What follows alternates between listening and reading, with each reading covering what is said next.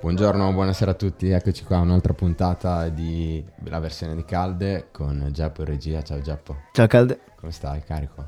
Tutto bene. Oggi parliamo di States, parliamo eh, dell'altra parte dell'oceano con Sofia Fusari. Ciao Sofia. Ciao a tutti. Perché recentemente è tornata da, dal North Carolina e che ha fatto un'esperienza di studio di mesi? Eh, quattro. Quattro, e che ce ne parlerà un po', ma poi ci parlerà anche un po' degli americani.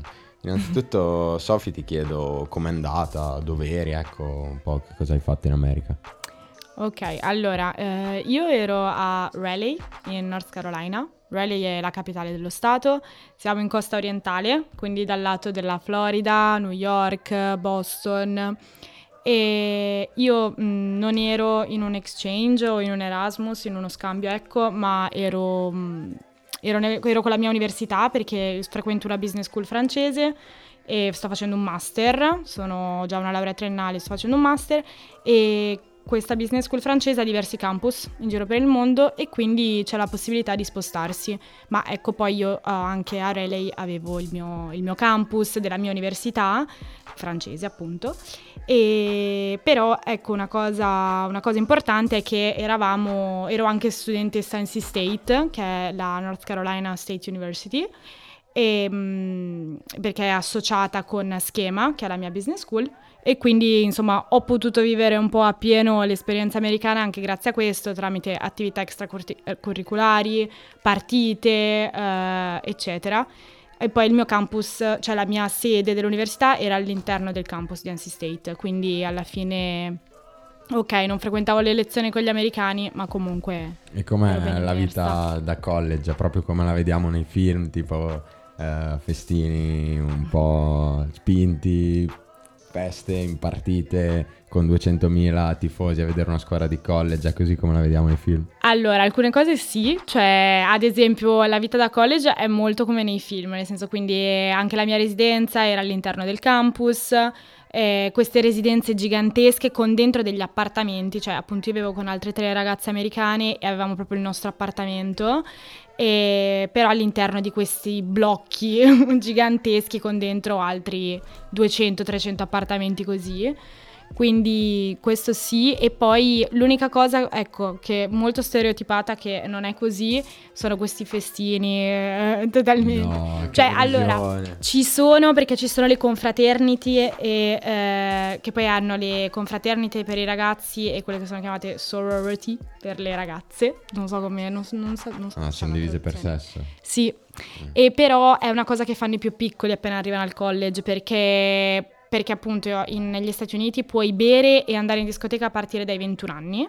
Quindi prima l'unico modo per far festa è appunto organizzare questi, questi festini all'interno delle confraternite, però dove devi essere invitato.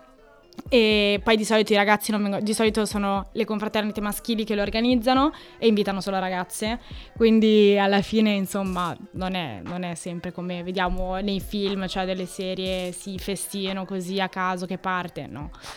E, e poi dopo però ai 21 anni smettono di farlo perché per loro alle queste feste ci vanno i piccoli, perché poi a 21 anni loro bramano andare in discoteca, cioè la cosa che aspettano di più mm, in assoluto. Ma i ragazzi, sempre seguendo stereotipi che ho io, sono un po' eh, quelli che vediamo noi appunto dai film, cioè c'è quello più, più figo che è un po' il capogruppo, magari il bulletto, c'è poi quello un po' eh, più sfigato, quello con dei problemi che finisce magari a fare la sparatoria nella scuola. È così o è più simile a come era la nostra classe e come siamo noi? No, allora questo no, anche perché questo forse più nelle, nelle high school, cioè nei, nei licei, nelle scuole superiori.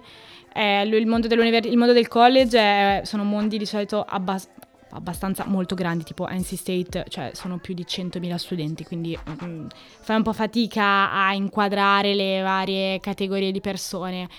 Eh, sicura, mh, mm, sicuramente mm, la cosa che ho notato è che sì, ci sono, c'è molto, ci sono molti di questi, tutti questi ragazzi in pick up che cambiano la targa, mettono la targa di NC State proprio, cioè molto, molto... Elitari.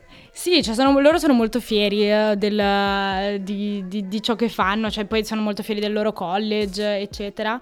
Però non c'è questa, io non, non, non mi è capitato di vedere questa, mm. questa divisione.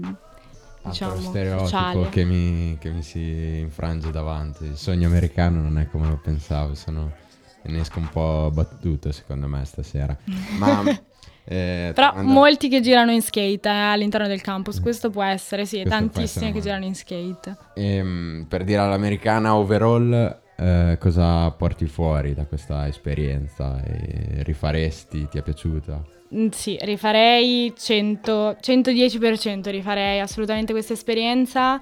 Eh, sicuramente è un'esperienza che potevo fare solo ora, cioè nel senso perché è bello, ad esempio Raleigh è molto bella per il college, perché è una città che, si, cioè, che vive grazie agli studenti.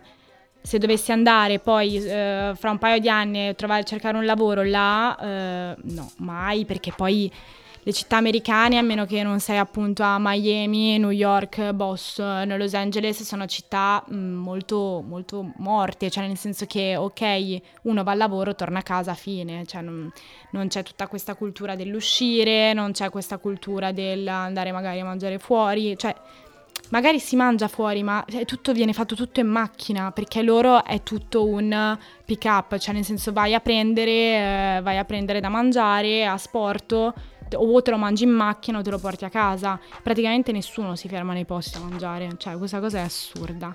Hanno anche, hanno anche il, um, self-service al bancomat dalla macchina, cioè tu arrivi in macchina e prelevi rimanendo dentro la macchina, cioè non scendi neanche, cioè hanno tutta questa cosa del passare la loro vita in macchina.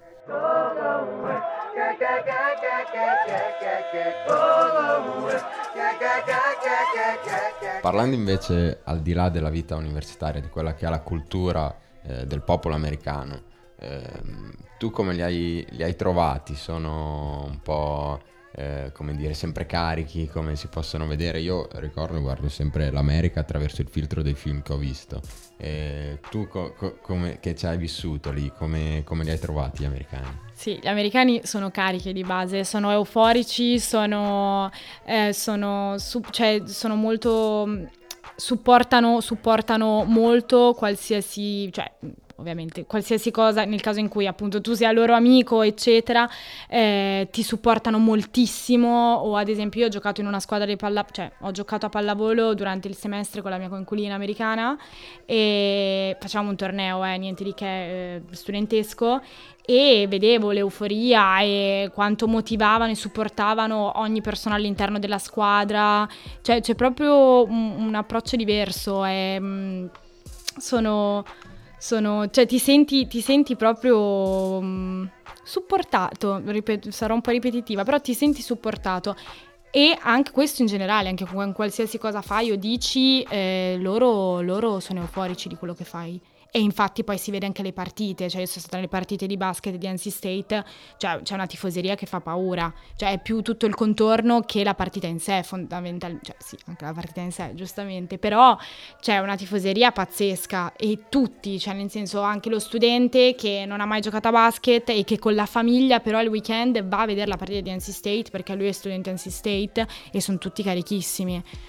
Che figata. Invece magari un punto più, un po' più dolente, visto anche eh, le notizie che arrivano qua, a livello di razzismo o di ecco, accoglienza anche culturale verso il diverso, eh, tu come li hai trovati? Sono un po' più resti rispetto a noi o comunque avendo comunque l'affluenza da più eh, parti del mondo rispetto a noi che spesso eh, ci, ci, confrontiamo solo con una cultura che sta arrivando qua, eh, li hai trovati più aperti rispetto a noi? Allora, secondo me c'è un, c'è un po' di mh, controsenso uh, in quella che è la cultura americana, cioè in quella che è la società e cultura americana, perché da un lato sì, a noi arrivano tutte queste notizie, cioè di eh, polizia, atti razzisti, eh, George Floyd ne è un esempio, e, ehm, e quindi questo ti, ti, ti, fa dire, ok, è un paese molto razzista, però poi standoci, parlando con le persone, cioè è un paese, a me sembra comunque super inclusivo, molto, cioè tantissimo politically correct, cioè nel senso io ho fatto questo corso di leadership di otto settimane, un corso extracurriculare a NC State e c'è una giornata, l'abbiamo fatta interamente sulla identity, cioè quindi l'identità personale e la prima cosa che ti chiedevano è presentati con che pronomi vuoi essere chiamato, quindi eh, in questo caso anche, cioè questa è una cosa super inclusiva perché magari io appunto nata biologicamente di sesso femminile, però io voglio che, venga, voglio che venga utilizzato il pronome maschile è un grande rispetto chiedere prima, poi lo so che magari uno può dire che pesantezza, perché ovvio che ogni volta che conosci una persona magari chie- mettersi a chiedere, mm. però in generale c'è un grande, c'è, c'è un grande rispetto, cioè, al- alcune cose si sognerebbero di dirle, ma anche solo per scherzo. Da noi la battuta razzista, eh, la barzelletta razzista, cioè tutto, sono tutte cose molto, molto... E a livello pratico, nella città in cui eri, era più magari un, uh, una città simile a qua o era magari una Londra che ha eh, influenze da diverse eh, zone o anche come New York immagino eh, con eh, quartieri italiani, quartieri cinesi eccetera. No, allora questa cosa dei quartieri ehm, che dipende, cioè dei quartieri se vuoi etnici eh, non, non, non, c'era Raleigh, nel senso secondo me è molto più da città come New York o anche Miami eh, che assomiglia molto eh, però Raleigh no, però comunque c'è una, mh, mm, ci sono tantissime nazionalità diverse, a NC State anche tantissime nazionalità diverse, non, non c'è una maggioranza solamente del eh, bianco americano eh, che non ha altre origini se non quelle americane, è molto molto mm, diciamo variegata a livello di, nazionali- di nazionalità, etnie, religioni e questo non... c'è, c'è, un incrocio multiculturale sì, che qua sì. obiettivamente non abbiamo e che secondo me dà anche una certa ricchezza alla, alla città come alla popolazione di, eh, di diversità che proprio ti, ti, è un valore aggiunto sia in termini eh, economici perché o, ognuno al di là che si voglia ogni, eh, ogni, naz- ogni persona che viene da un paese diverso ha una sua eh, tendenza eh, nell'affrontare le cose, un po' come lo stesso discorso si può fare fra maschi e, e, e ragazze, ecco. Eh, quindi secondo me da questo punto di vista sono molto più avanti di noi, come secondo me basta arrivare a Londra per capire sì, questo, sì, vedere, sì, vedere com'è Londra adesso rispetto magari a Milano dove eh, anche ci sono molti immigrati ma non integrati, non nel sistema eh, eh, che, che sia quello educativo, che sia quello sanitario, ecco. No, sì, esatto, cioè, poi sicuramente c'è una, un, poi dipende anche un po' perché poi gli Stati Uniti la cosa è che è un, pa- è, uh, sì, è un paese gigantesco con tanti stati, ogni stato è diverso, cioè eh, sono stati appunto giganti, quindi ogni stato ha la propria cultura, magari uno stato dall'altro cambia enormemente e, e, e poi sappiamo anche quanto, sia, eh, quanto influisca... Ehm, quanto influ- influisca l'orientamento politico dello Stato, quello influisce tantissimo. E, ehm, certo, infatti eh, errore che facciamo spesso noi è paragonare gli Stati Uniti all'Italia, invece no, gli Stati Uniti sì. sono l'Europa come continente sì. magari a paragonarli. Sì, sì, sì. So, cioè, la California è, un, è, uno stato grande quanto la Germania, cioè nel senso quindi mm. insomma per dire si tratta di dimensioni gigantesche e per cui um, fare paragoni è difficile ma poi soprattutto anche questa cosa del ah, gli Stati Uniti è un paese razzista perché abbiamo visto cosa accade, la polizia, eccetera, vari, vari episodi. Sicuramente hanno, c'è, un, c'è, un, grande problema di razzismo perché c'è, è inutile, ehm, non, non si può negare, però comunque dall'altro lato, vivendoci, ho notato che è, è, è, un paese, a me è sembrato molto inclusivo, almeno lo stato dove ero, Raleigh è molto inclusiva, c'è un grande rispetto per le persone, ecco. Invece una curiosità che eh, mi interessa molto a me, magari non è molto accattivante, eh, ma essendo gli Stati Uniti appunto per queste dimensioni uno anche dei principali paesi inquinatori del mondo, eh, penso magari assieme a Cina e India, eh, come hai visto tu sia la popolazione civile eh, affrontare il tema dell'ambientalismo, sia eh, magari ideologicamente che da un punto di vista pratico, quindi raccolta differenziata, eccetera, eh, sia oltre alla popolazione civile anche eh, quelle che sono le industrie o come eh, i, le, le, industrie appunto più inquinanti affrontare il tema, cercano innovazione anche più di qua o sono ancora arretrate, più legate a eh, fonti fossili, eccetera. Ma allora io la cosa che ho notato è che eh, intanto bisogna tenere bene a mente che eh, gli Stati Uniti sono il paese del capitalismo, cioè, vi, cioè dove il capitalismo è, è, è una, uno dei principi fondamentali. Quindi di base, prima di tutto, si tratta del profitto e, um, e del consumo, cioè un consumismo e- eccessivo, impressionante. E, e, quindi in realtà questo entra un po' in conflitto con quello che può essere sostenibilità eh, anche ambientale, appunto. E io sinceramente ho visto, non ho visto grande attenzione, cioè ma a partire, pla- a partire dalla plastica che è ovunque, viene confezionata qualsiasi cosa, anche ad esempio gli, gli, OGM, cioè non c'è una regolamentazione per gli OGM, quindi di conseguenza tu ti ritrovi cioè, frutta e verdura che sono delle cose completamente, cioè delle dimensioni di frutta e verdura che sono un po', sono un po disumane rispetto a quelle che vediamo noi, che siamo abituati a vedere. E quindi, insomma, in generale io ho visto meno, meno attenzione, cioè io ho visto meno attenzione. L'opinione pubblica non è sensibilizzata no, come qua. No, non è sensibilizzata come qua, cercano un po' ovviamente, perché poi c'è moltissimo greenwashing, quello un po' ovunque, però secondo, da quello, dal, dal mio parere, adesso poi ogni singola azienda come effettivamente lavori non lo so, eh, però io ho visto meno attenzione, poca attenzione, ma proprio la parte differenziata io non ho mai visto fare della differenziata, sinceramente. Ti porto ora, Sofi, su uh, il tema che più mi, mi riguarda, che più mi, più mi, gasa, ed è quello ovviamente della politica.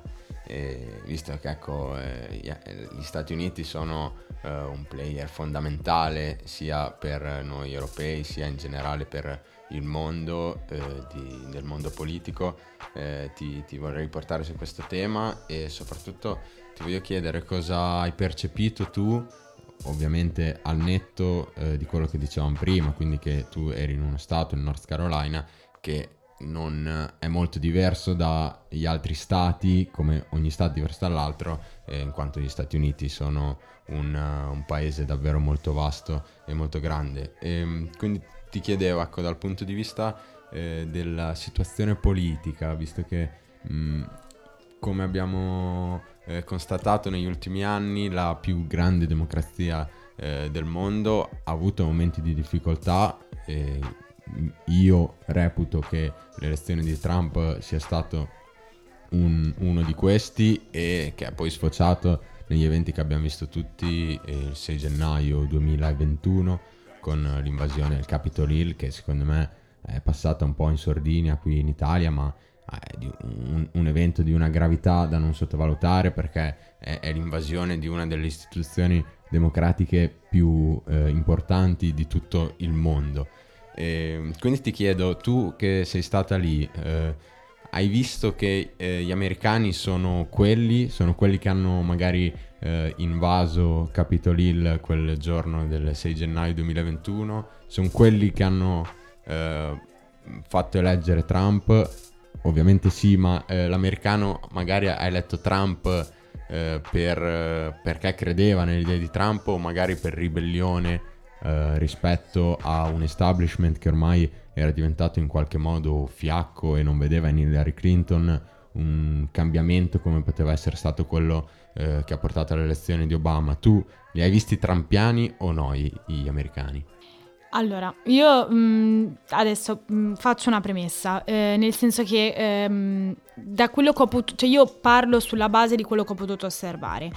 Allora, molto importante da ricordare, come hai detto tu, è che gli Stati Uniti sono un paese gigantesco, ogni Stato, cam- cioè ogni Stato è, ehm, è, a sé, diciamo, quindi ha il suo orientamento politico, ha la sua cultura e, ehm, e quindi in generale è un po' difficile fare, cioè poi fare, avere una visione diciamo un po' uh, omogenea di, di, un, di, quello che può essere sia l'aspetto socioculturale che l'aspetto politico, che l'orientamento politico.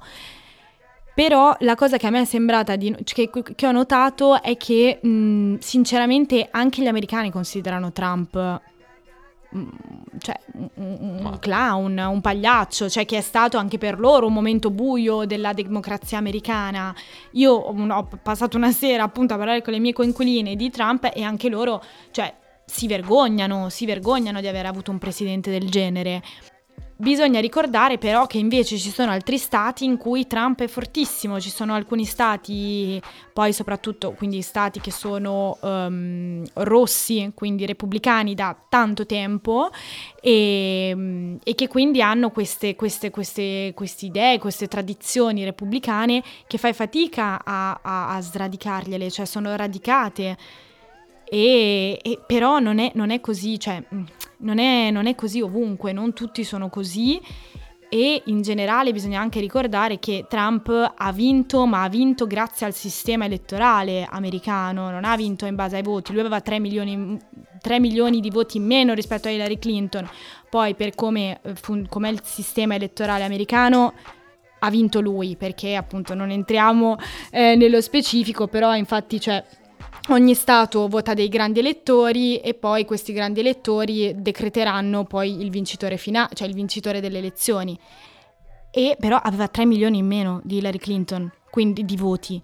Quindi eh, questo già è un grande segno che in generale comunque l'americano, l'americano, gli americani in generale forse tanto trampiani non lo sono. Poi ovvio ci sono, appunto vi ripeto, ci sono stati dove c'è una eh, cultura trampiana molto forte, ma sono stati anche più bigotti. Sono, sono, anche tutto quel gruppo di persone che vengono chiamati redneck, che sono gli ultraconservatori americani, che appunto magari non sono mai usciti dal loro paese, ma dal loro stato, cioè dalla loro città, ma neanche dal loro stato. E quindi in generale secondo me gli, am- gli americani non sono, non sono trampiani. Va- voglio, voglio, voglio, voglio, fare questo statement importante, non so, se, non so, se, sia giusto farlo o meno, però mi sento di dirlo. E invece di Joe Biden te ne hai mai parlato?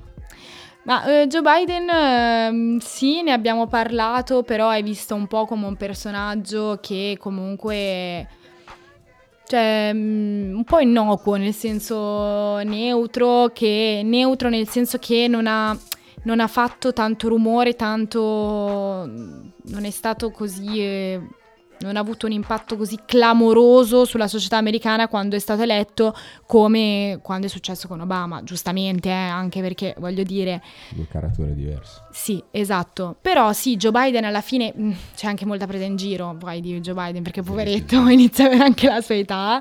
Però ecco, non è che ci sia questa questo amore indiscusso, come ad esempio c'era per Obama, cioè, o appunto anche come per Donald Trump hai veramente una parte di elettorato che è completamente ammaliata dalla figura di Donald Trump e non vede tutto, tutto ciò, tutti i problemi che ci sono. Il pericolo che si paventa di un'elezione del 2024 eh, in cui ancora al di là di magari terzi outsider si ripresentano Trump contro Joe Biden a parer mio mostra uno stato di salute di un paese eh, democratico non, non eccellente. Se eh, non è per l'età, ecco, però se uno con eh, la, la, caratura non eccelsa che si trova adesso eh, Joe Biden eh, si ripresenta alle seconde elezioni e come avversario di nuovo Donald Trump dopo tutto quello che è successo, mi sembra, viene da dire che la classe politica degli Stati Uniti al momento non sta producendo eh, le figure che sono state Obama, come nella storia magari sono state eh, Kennedy, eccetera, che dici, vabbè, eh, non ho dubbi su chi votare, perché immagino anche un americano ecco, di rivedere Joe Biden non sia tutto questo entusiasmo. Beh, sicuramente secondo me eh, gli Stati Uniti hanno vissuto e probabilmente stanno vivendo un po' una crisi della democrazia in sé, perché già appunto l'elezione di Donald Trump, avere un presidente del genere per quattro anni, l'assalto, a, um, l'assalto al Campidoglio, cioè comunque sono stati episodi che hanno mostrato un po' di debolezza del sistema democratico. Parliamo di aborto, cioè senza andare nello specifico, però l'aborto, ragazzi, cioè, è tornata, ogni Stato può decidere ora se l'aborto sia legale o meno, cioè in uno stato che vi ripeto, io ho visto, cioè uno stato dove c'è, c'è molto rispetto, c'è, c'è molto eh, accoglienza in quello che può essere, che, cioè accoglienza no, c'è molto rispetto in quello che sono i diritti fondamentali, eh, accoglienza rispetto alla diversità, accoglienza rispetto a eventualmente idee progressiste. E, e, quindi però adesso si è rimesso un po' tutto in discussione, quindi secondo me in realtà sì, è vero, cioè è un paese che sta attraversando un po' una crisi della democrazia, ma anche al di là di questo, anche perché eh, c'è un grande problema in stati come appunto eh, la California, ma anche come ho visto io ad esempio in North Carolina, che è uno stato un pochino più, mm, più diciamo anonimo rispetto alla California, cioè ci sono clochard e barboni che sono in delle condizioni... Um, cioè, sono in delle condizioni, non dico disumane, però quasi, e non, non, c'è, alcuna, non c'è, alcuna, cura per, questa, per, questa minora, per, per questo tipo di minoranza.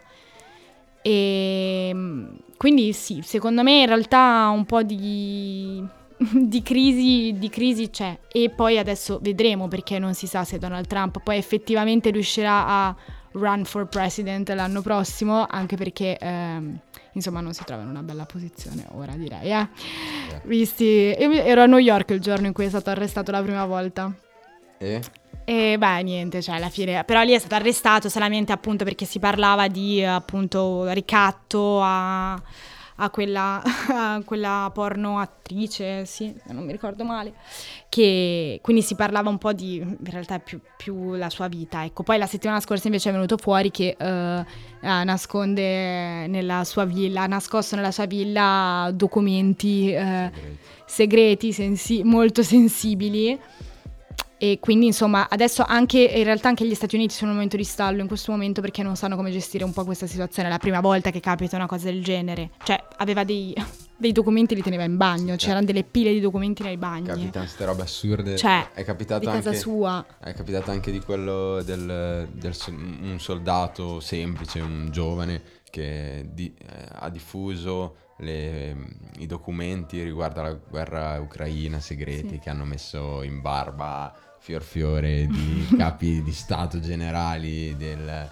di, di, paesi europei. Sono queste cose assurde che escono sì. fuori dagli Stati Uniti che dovrebbe essere con no, tutte le immagini del Pentagono che abbiamo una forza militare eh, che non si può scalfire e poi esce un, un pischello da, dagli Stati Uniti, dal, dall'esercito degli Stati Uniti e ti manda a puttane una, una guerra.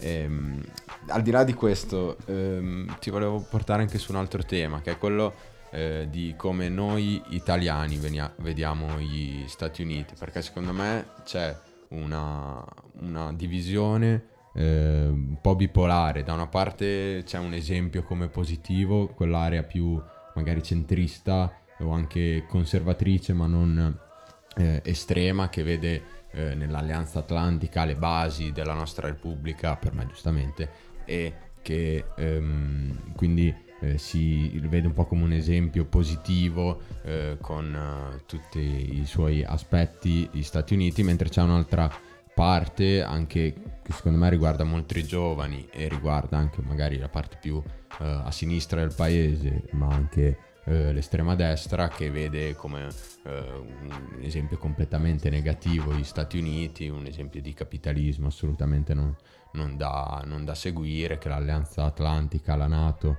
è il male, bisogna stare con Putin, Cina, eccetera.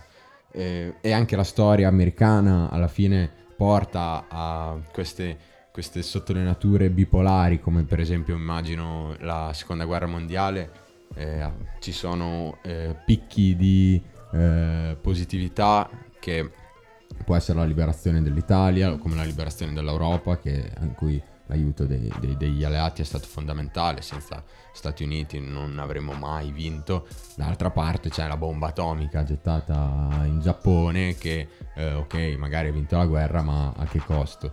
Quindi questo bipolarismo, tu eh, magari con gli italiani, se ce n'era anche hai incontrato, che hai incontrato là, o con chi te ne parlava eh, in Italia, l'hai riscontrato o l'hai vissuto, ecco?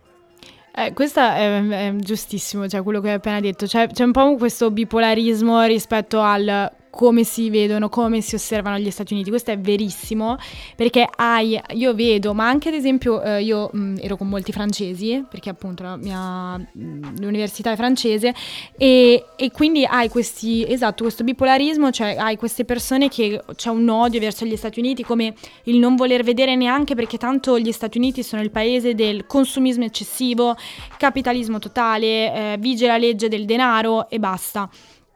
E poi invece hai, altri, le, poi hai invece dall'altra parte uh, chi osserva gli Stati Uniti come la grande nazione, è l'esempio uh, e poi quello su cui si fonda poi l'American Dream di cui parlavamo prima. Secondo me la cosa importante, cioè, ma questo un po' in tutte, in tutte le cose serve un po' di equilibrio, cioè nel senso è molto importante e l'equilibrio poi è dato dall'osservazione, quindi secondo me è un paese che, cioè prima di prendere posizione, eh, a priori è un paese che va osservato, è un paese che va capito, eh, conosciuto. Ovvio, è un, è un, paese controverso dove c'è tanta contraddizione. Vi ripeto, c'è un grande rispetto per la persona, per uh, ad esempio la comunità LGBTQ, eccetera, però poi è un paese dove c'è una libertà di possesso di armi spropositata, ci sono più armi che persone. Quindi mh, mm, è un paese con tante contraddizioni che però secondo me è interessante da, proprio anche per questo è interessante da capire, da capire, da scoprire.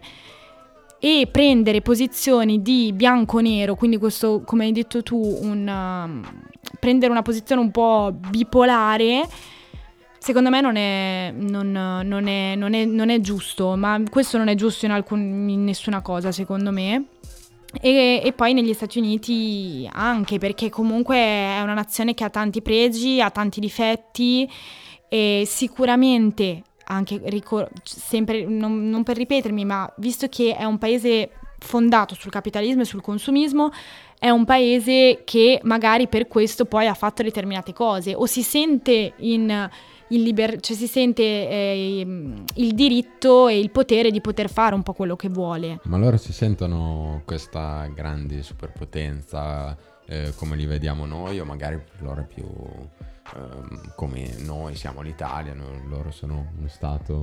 No, cioè gli, a me l'altra cosa super affascinante per me è que- la, fiere- la fierezza con cui sono americani, cioè loro loro sono fieri di essere americani, eh, di quello che fa il loro paese, cioè appunto arrivi, appena arrivi all'aeroporto hai questa bandiera gigantesca degli Stati Uniti con scritto Welcome to the United States, ehm, nelle, nelle, nei licei si canta l'inno la mattina. No. Sì, Tutte. sì, sì. No. No, loro hanno, quindi hanno, sono, sono fieri di essere americani. E ehm, Ovvio, però, cioè, poi ecco appunto quando si parla di Donald Trump, cioè loro riconoscono anche che è stato un momento buio della loro, cioè non tutti, però quelli appunto un attimo eh, più, secondo me, intelligenti, riconoscono che eh, è stato un, un, stato un momento di down per il paese, però in generale sono fierissimi di essere americani, cioè sono, sono proprio si credono la superpotenza che sono, si credono. Però c'è da dire anche una cosa, che in effetti, tipo anche io mi ricordo, hai poli- la polizia che è super, cioè, super presente, sempre pronta. Cioè, mi è capitato, la mia amica ha perso il telefono, l'ha, per, l'ha lasciato in un Uber a 20 km da dove eravamo noi, il poliziotto è andato, grazie al trova amici della mia amica, è andato in ogni casa a bussare e guardare, Celta, avete il telefono, cioè cose del genere, per trovare l'Uber in cui lei aveva lasciato il telefono. Cioè, quindi nel senso, in realtà um, hanno molto, molto senso, senso, senso, nazionale, quindi di conseguenza anche poi le forze dell'ordine, eccetera, sono, si sentono questa responsabilità di questo dovere.